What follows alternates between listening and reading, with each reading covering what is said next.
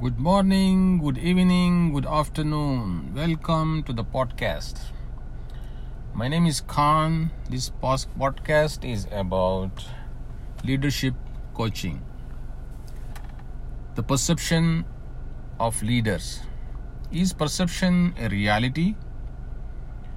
We have different school of thoughts. One says you do whatever you like, you be original, don't care about others what others are saying. And another school of thought is perception is reality. You need to be cognizant of what others are thinking about you, how they feel your behavior. Because what happens is when we do something, we do it with some intention, but the other person doesn't look at our intentions. They see our behavior and depending on our behavior, they form an opinion about us. I do leadership coaching. I work with leaders, and leaders are very success, successful people, and they are also confident. These are the strengths of leaders. These strengths can become weakness of leaders, can work against them. The reason being, Confidence can be seen as arrogance by the followers.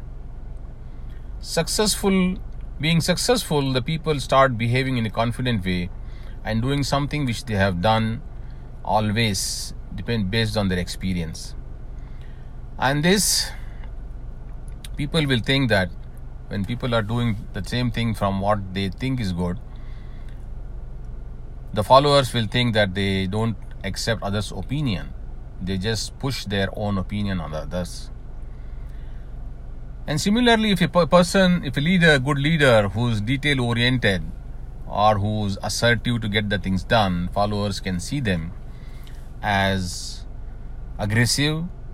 If a, if a person, if a leader is detail oriented, people can see that, followers can see him as micromanagement.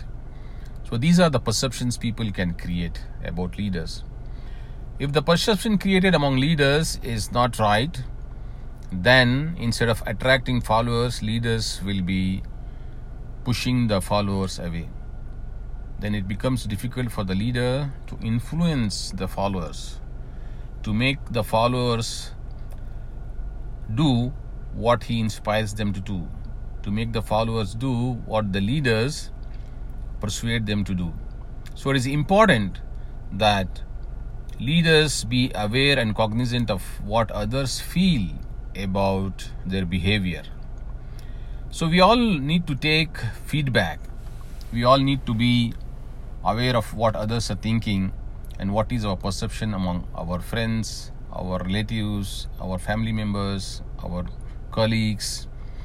Because if we are not aware, we may do things which may think is right but can be seen as a bad behavior by others, which can lead to us being uh, not liked by others. So we need to work on this.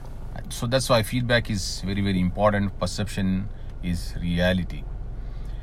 To improve ourselves, to change our behavior and habits so that we behave in a way that people like us and pe- we are attracted by people and people are attracted to our, uh, towards us. And you become a leader. We need to take the feedback. We need to take the feedback and we to take the assessment of people around us what we call it as stakeholders assessment. I had an experience when i was asked to get an assessment done by my hr manager. And when i got that assessment result i was shocked to see that because the results were not as I expected. So, we need to be aware of what others are feeling, what others are saying about us, what others are thinking about us, so that we can take corrective actions.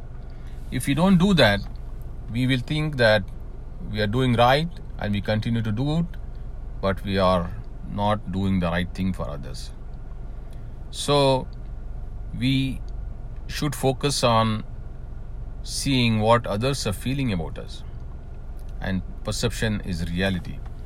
And whenever we want to change, we need to make our change measurable. Something which can be measured can be improved. We should all remember that we are imperfect. Being imper- imperfect, being imperfect is not wrong, but being unaware of our imp- imperfection is wrong. So I request all of you, all of us, to focus on changing our habits so that we attract people. Thanks for listening to my podcast. Looking forward to share more thoughts, more discussions with you in future. Thank you very much.